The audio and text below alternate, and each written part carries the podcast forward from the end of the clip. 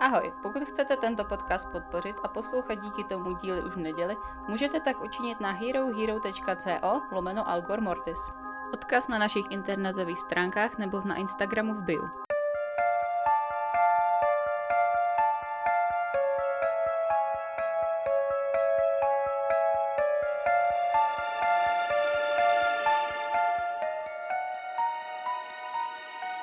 Můžem, no.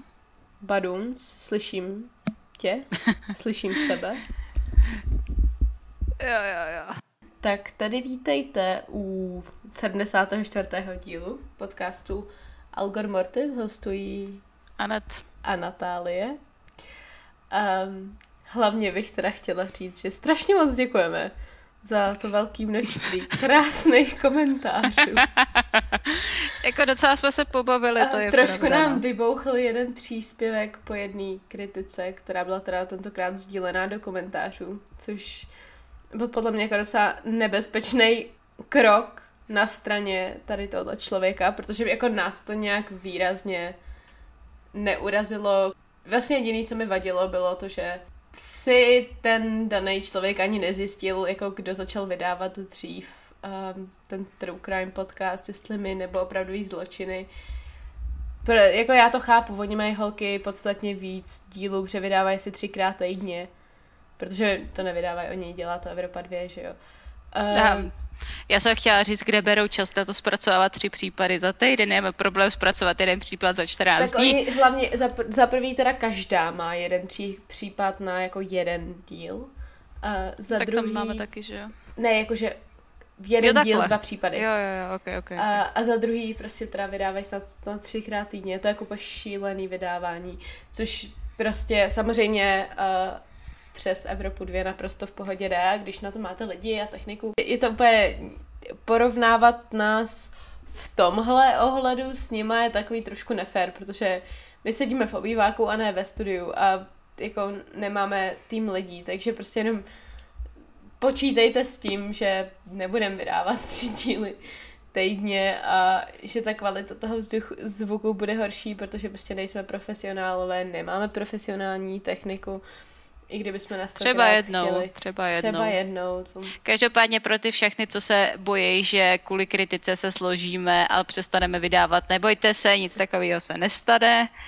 My A jsme odolná ne- individua. Anet je odolné individuum a mě nenechá ano. to vzdát, takže... Ano, přesně Jako tak. co, co si budem, já jsem měla chuť skončit po prvním špatném komentáři, ale to je prostě jenom tak, jak já beru kritiku, nebo ne kritiku, vyloženě jako nenávistný komentáře mě asi, jako kritika mi nevadí, Vy- vyloženě jako nenávistný komentáře mě trošku jako skládají. Prostě Kritika je v protože pořádku, vlastně- je-li opodstatněná. To, to, že jako OK, tak kvalita zvuku komentáře, tak to máme pořád, my to víme, snažíme se s tím něco dělat, bohužel nejsme milionáři, Zatím. jsme chudí, jsme chudí studenti, takže to jde trošku pomalu. Tak, ale jako jinak prostě tam jako um, v mém případě, nevím jak u tebe, ale prostě jako no hard feelings. Jenom jsem si říkala, že se k tomu asi máme vyjádřit, když už, když už to tak jako...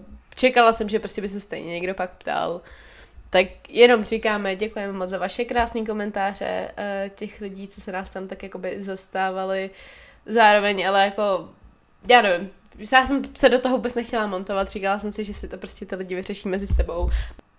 Takže to je asi úplně všechno, co jsem tak jako chtěla říct. No a Teďka lidi, co nás nesledují na Instagramu, tak vůbec vlastně nevědí, o čem mluvíme. já mám teď celkově hroznou chuť si vždycky dát pauzu od sociálních sítí, protože mě pokaždé, když je otevřu, tak mě něco zabije. A to jako není jenom podcast, většinou to je prostě jenom jako zprávy a podobně. Ale zároveň jako potřebuju sledovat zprávy, protože moje paranoje je horší. Než moje deprese asi, já nevím, nebo jak bych to jinak řekla.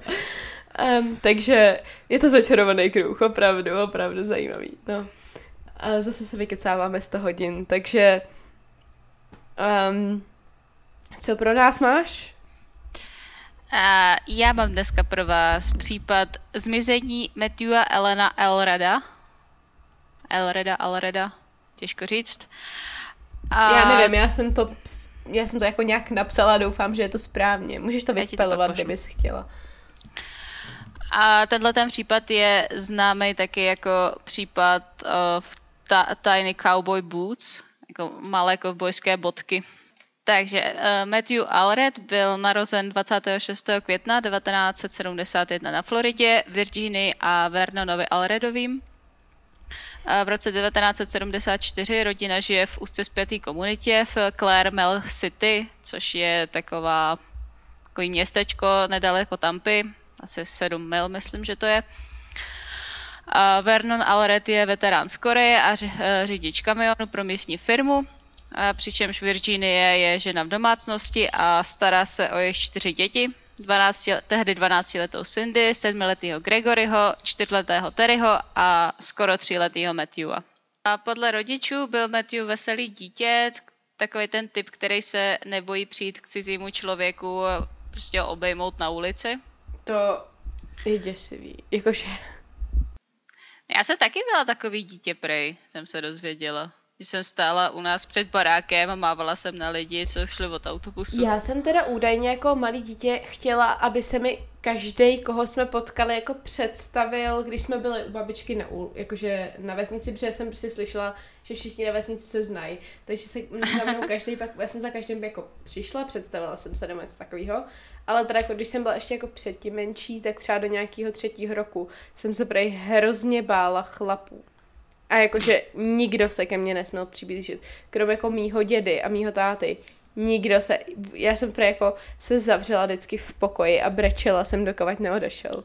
Nějaký jako cizí chlápek, což je prostě hrozně vtipný podle mě. A jakože prej, prej to je docela častý, nebo jako relativně častý u třeba jako neurodivergentních dětí.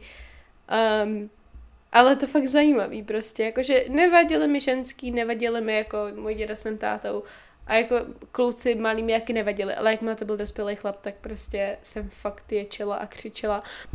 OK, tak jo, to je úplně odbočka někam do háje, pokračuj. Rád si hrál se svými sourozencema a často bylo vidět, jak si na zahradě hraje s takovou mini písečnou buginkou.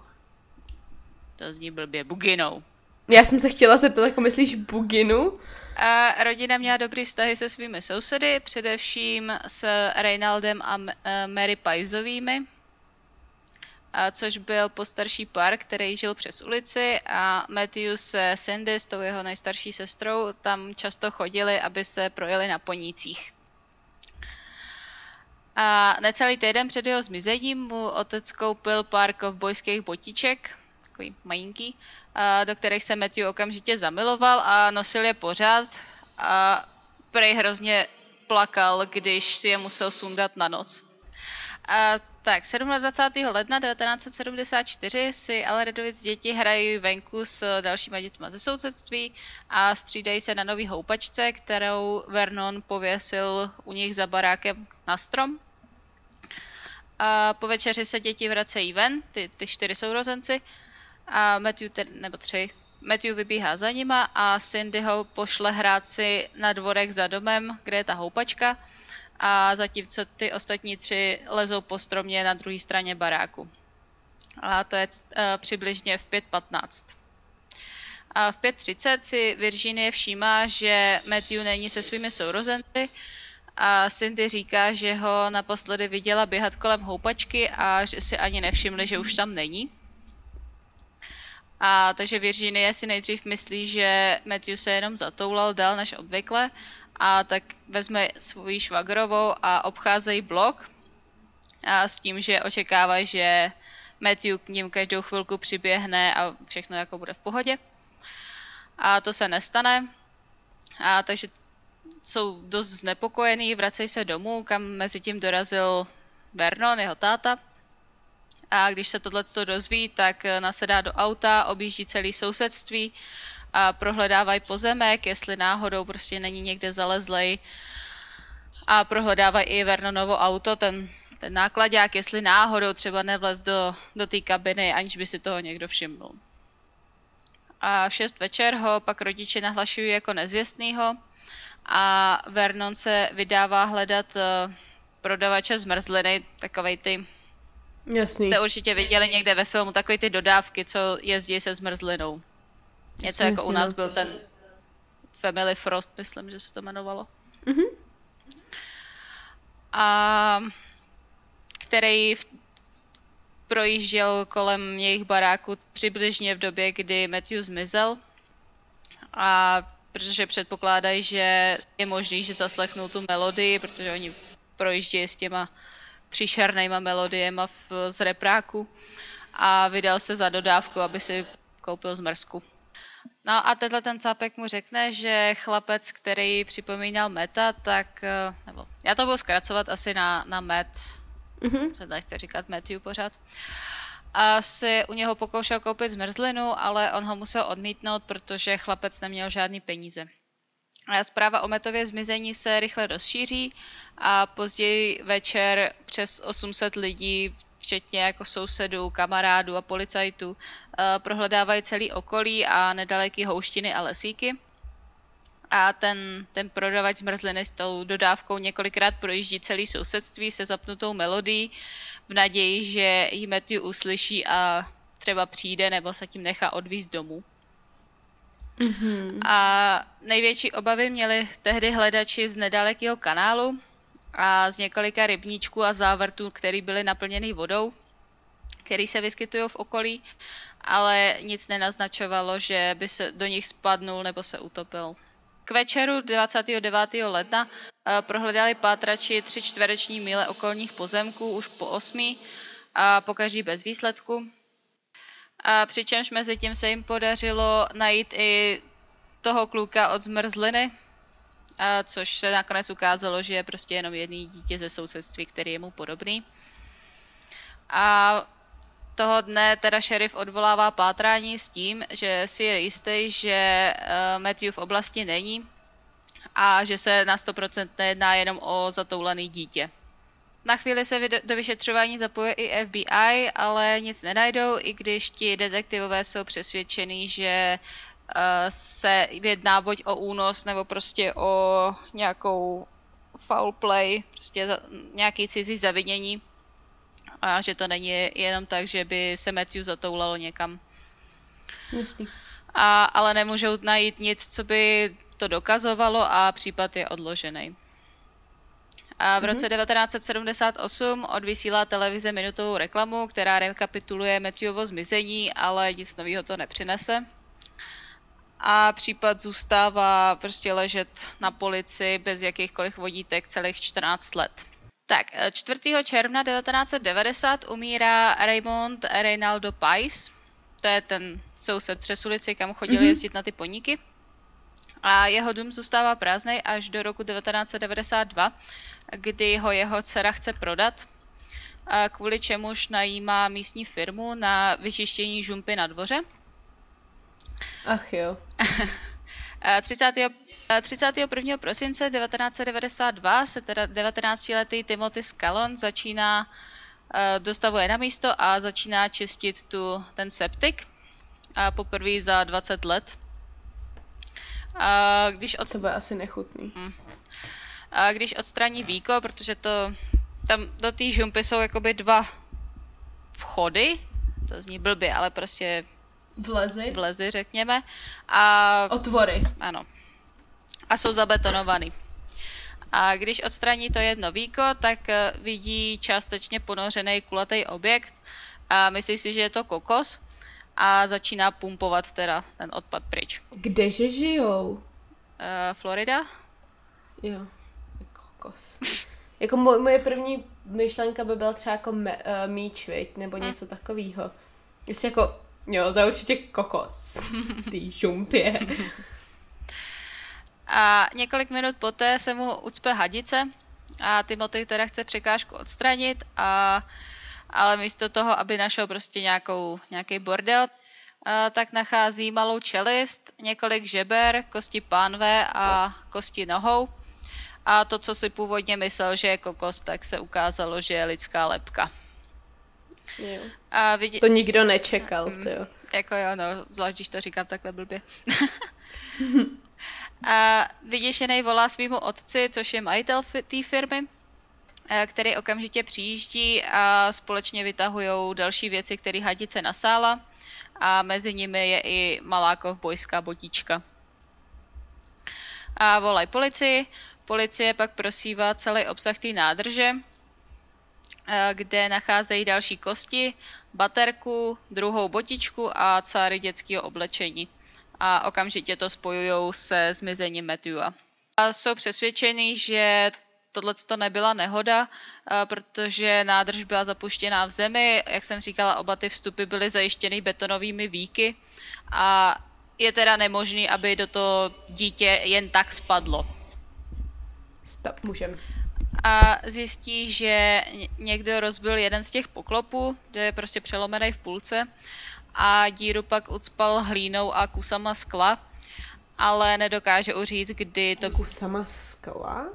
Je to takový divný, já tak předpokládám, že to bylo prostě, sebrali hlínu, nacpali to tam a... A byly tam, jasný. Byly tam kusy skla. Jako sklem nic neucpete, no. Právě. A, ale nedokážou říct, kdy se to rozbilo a jestli to jako bylo předtím nebo po jeho zmizení a jestli to jako má s tím spojitost nebo nemá. Každopádně je to z těch vík je prostě rozbitý. A Matthewova smrt je kvalifikovaná jako zabití za neznámých okolností. A patolog z kanceláře šerifa říká, že to není proto, že by na kostech byly nějaké známky zranění, ale protože se očividně někdo snažil zamaskovat jeho smrt. A mluvčí šerifa prohlásí, že věří, že Matt do, jim, do té jímky nespad sám, a, ale že byl zabit nebo prostě umřel za, z nějakého důvodu a někdo pak jeho tělo do žumpy hodil. A rodina je v šoku po tomhle tom, že se Matthew našel tak blízko domova a zvlášť ještě na pozemku jejich dobrých přátel.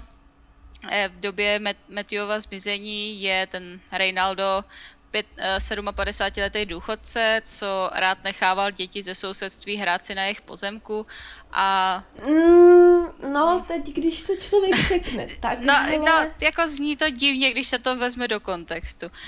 Jo, na druhou stranu prostě je to, je to jako, víš co, představ si to, je to nějaký díra z, ze sousedství, kdy ty lidi se znají dobře a jako, co si bude, my jsme se taky hráli všemožně na místech, kde jako když se nad tím zpětně zamyslím, je docela zázrak, že jsme to přežili.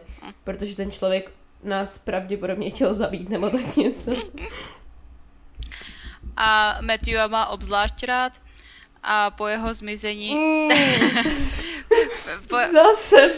Mm, no, povídej. Po jeho zmizení byla jeho žena Mary skoro neustále u Alredových a utěšovala Virginii. Zas nic dobrýho. I když člověk si říká, že když o tom ta manželka ví, tak snad by jako, no, taky ne vždycky, viď, ale doufáš. Hm. Každopádně Reynaldo je teď uh, braný jako hlavní podezřelý v případu. A, Pochopitelně. Samozřejmě. A neví se teda, jestli byl podezřelý i při tom původním vyšetřování, ale nejspíš ne, protože i ti Al- Alredovi o nich mluvili hrozně pozitivně potom v rozhovorech a policie neuvěřenila žádný důkazy ani přesný důvod, proč je jako zrovna ten eh, Reynaldo pravděpodobným pachatelem.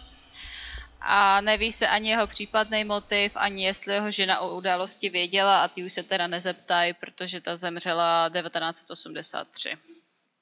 Takže tak, no. A jaká je teda tvá teorie? Uh, já bych klidně věřila tomu, že ho, že ho zabil, ať už úmyslně nebo omylem. Asi spíš omylem bych řekla. Jako, jestli ho zabil on, ten, ten, ten pajs, tak bych řekla, že to bylo omylem. Že ho asi nechtěl zabít. Ale... Jo, že prostě mohl se praštit, mohl spadnout cokoliv. Jako, ať už byly jeho motivy jakýkoliv, ať už prostě to byl normální člověk, ať už to jako pozoroval dětičky, to je, to je jedno, nebudem do toho zabředávat, a tak si nemyslím, že ho chtěl zabít. No, jasně, no. Jako mohl na něj něco zkusit a třeba omylem ho, já nevím, někam schodit nebo tak něco. Nebo, někde, nebo ho zadusit, nebo tak něco prostě. Jasně. Nevím. No jako problém u těchto těch starých případů je takový, jako nezeptáš se už těch lidí. Hmm. A jestli ne, neexistují jakýkoliv důkazy jako s předtím, že by někdy ublížil nějakému jinému dítěti, že jo, nebo prostě jestli No, se to jasně, ani no. jako nepovídalo a takhle, tak tak to jako může být. Mě to vlastně hrozně připomíná jednu knížku, kterou jsem teď četla pár měsíců zpátky. Ani ne, Mhm. dva měsíce zpátky. Um, češtině se to jmenuje, myslím, že je Beránek boží. A, no a to mě přesně tak jako připomíná tenhle ten případ, i když to vlastně moc, zas tak moc podobný není, nebo jako je. Mhm. Je to tak jako hodně podivný.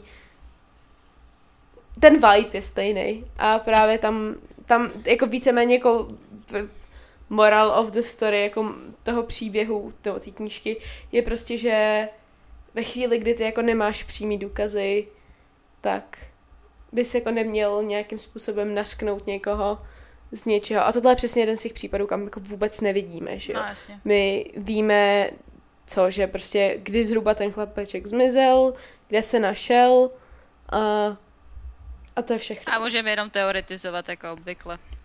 A tím, že se prostě našly jenom kosti, tak tam prostě jako u těch dětí strašně těžký cokoliv určit. Zvlášť, když prostě ty kosti pak někdo jako může přelámat, nebo jako zrovna v tom uh, v tom septiku ten rozklad musel být rychlej, že jo, strašný. Hm. Takže jako to musel být dost hustý a Takže klidně mohl, se tak klidně jako mohl mít nějaký zranění, o kterém nemáme tušení. Přesně, no. Na kostech se jako spousta věcí pozná, ale spousta bohužel ne, no.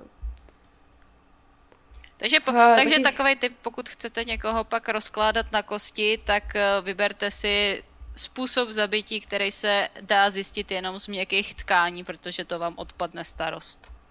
No, jako například třeba jako, když do někoho podáte, tak ho předtím uspěte, abyste se mohli hezky trefit mezi žebra. Protože jako třeba, no protože jako když někoho bodneš No, silou, jasně, jo, tak jasně. na těch kostech je to vidět, jakýkoliv lámání kostí, jako co, co všechno se dá z kostí zjistit je docela děsivý. Hm. Ale prostě rozhodně nikoho neu, neumlaťte k smrti, protože to se z těch kostí pozná dobře. Hmm. A nebo to udělejte úplně nejlíp a nikoho nezabíjejte a máte klid a nemusíte nic řešit. A druhá možnost je prostě pak jako... Mně se líbí, jak to se tady máme tak hezky rozdělený. Já jsem to, co tady dává, Poňouká. dává typy na vraždy na ty vždycky. Ale nezabíjejte, nezabíjejte nikoho. No já nevím, protože já prostě furt očekávám, jak se mi tady zjeví policie jednoho krásného dne a já budu svědčit u nějakého soudu nebo prostě budu hlavní podezřelá za něco, co jsem nespáchala, protože krom toho, že jsem mrňavá, nemám žádnou sílu, tak jsem ještě srat, co se tohoto týče. A hlavně, hlavně já prostě nemám nějak jako potřebu lidem ubližovat, když jim můžeš znepříjemnit život naprosto, naprosto jako, jakože neagresivním způsobem. Třeba nějak se dostaňte k ním domů. Pokud je to ženská, co má ráda svíčky, ostříhejte jí všechny jako knoty od svíček. Je to fakt nepříjemný. Otevřete lednici, nalejte do kečupu trošku vody, zamíchejte. Mluvíš Není nic vlastně- nechutnějšího než kečupová voda. Mluvíš z vlastní zkušenosti? Ne. Um, když už teda jako budete něco krást, Kdyby- Kdyby... tak vyndejte, rozeberte ovladač a vyndejte takovou tu gumovou, ne, takovou tu jakože to pérko, takže nemůžeš ten ovladač nabíjet. Nebo, počkej, co ještě, co ještě, co ještě třeba? Um, Já teď přemýšlím jenom, jestli ty jsi tohle někdy udělala, nebo někdo to udělal tobě. Něk, ne, já jenom, jakože vždycky, když mě někdo naštve, tak si představuji, jak bych mu dokázala znepříjemnit život bez toho, abych mu jakkoliv ublížila. A dělá mi to hroznou radost. To je jako docela s tím straším některý své kamarády, to jsem čo by mohla vyprávět. Další jako hodně hnusná věc, Zdravíme. podle mě je, ano, zdravíme Simču, ona si nás neposlouchá. O, když máš tu konvici na vaření, tak sebrat tu věc, na kterou tu konvici dáváš. Tohle si užívám. Miliard... O, Ježíš Maria. Upilovat třeba jenom půl centimetru jedný židl, jako jedný nohy u židle, nebo u stolu. vidíte to, s čím já tady musím pracovat, jo? Já jsem jednoduchý člověk, když mě někdo naštve, představím si, že ho srazil autobus. Ne, protože ale to je, já nevím, já prostě nemám ráda, uh, nevím, já nejsem, to je přesně to, že jako mě to strašně děsí, tím, jak asi tím, jako pořád, jak o tom furt čtu a nevím co, to, tak, tak prostě nikomu nepřeju nic hnusného, ale to, že se jim prostě kinklá židle a oni nemůžou na to přijít, proč, mi dělá neskutečnou radost. A za to skončím v pekle. Spíš než ty. Za to s tím autobusem. Tak jako podle křesťanské nauky ty poješ do pekla tak jako tak, takže jako co no. Jo, no, já to mám vyřešený. Mhm. Já vůbec nemusím.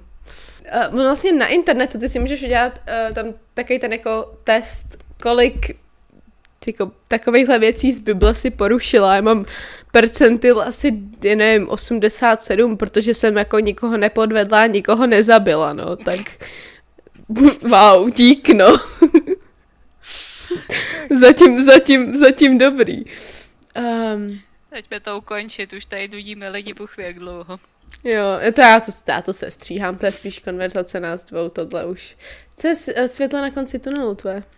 A našla jsem pár nových skvělých fanfikcí, tak si je teďka užívám. Haikyuu? Aha. Ještě tak mě to nepustilo, si... kdybyste se náhodou ptali. To, to bude trvat ještě dlouho. Mm-hmm. Uh, já teda, no, světlo na konci tunelu, asi jo.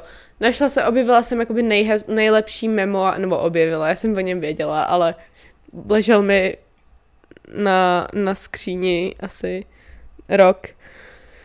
Je to memoár uh, Chanel Miller, která uh, jmenuje se Know My Name, což ještě, ne, ještě nevyšel česky, ale prostě poznejte mé jméno, nebo něco takového. A je to vlastně memoár uh, té holky, kterou v roce 2014-15 znásilnil na Stanfordském um, kampusu prostě po párty jeden atlet, jakože u popelnice. A vlastně, od, vlastně celý ten její život o tom soudu a takhle a jak se s tím vypořádala a vypořádává doteď. Jak dopad ten soud bylo prostě neskutečně hrozný a strašně to jako poukázalo na velký problémy soudního systému amerického, co se jako sexuálního násilí týče, což nikoho nepřekvapuje, my o nich všichni víme, že jo. Tady je to ještě horší, ale... A ta knížka je tak hrozně dobrá a tu audioknížku čte ona sama. No, takže jsem brečela asi 38krát. Což já nevím, jestli je to světlo na konci tunelu, ale fakt bych to doporučila tak. Uh, no, takže to je takový jako, nevím, jestli světlo na konci tunelu, ale rozhodně věc, která, na kterou nemůžu přestat myslet, i když už to je týden. Tak, um, no, a děkujeme všem, co nás stále poslouchají. Jestli jste došli až sem, tak wow. Děkujeme všem, co nás mají rádi a co nás brání. Jste, všichni jste skvělí. A tímto se s vámi loučíme a při troši štěstí se uslyšíme příští týden. Tak ahoj. Zdar.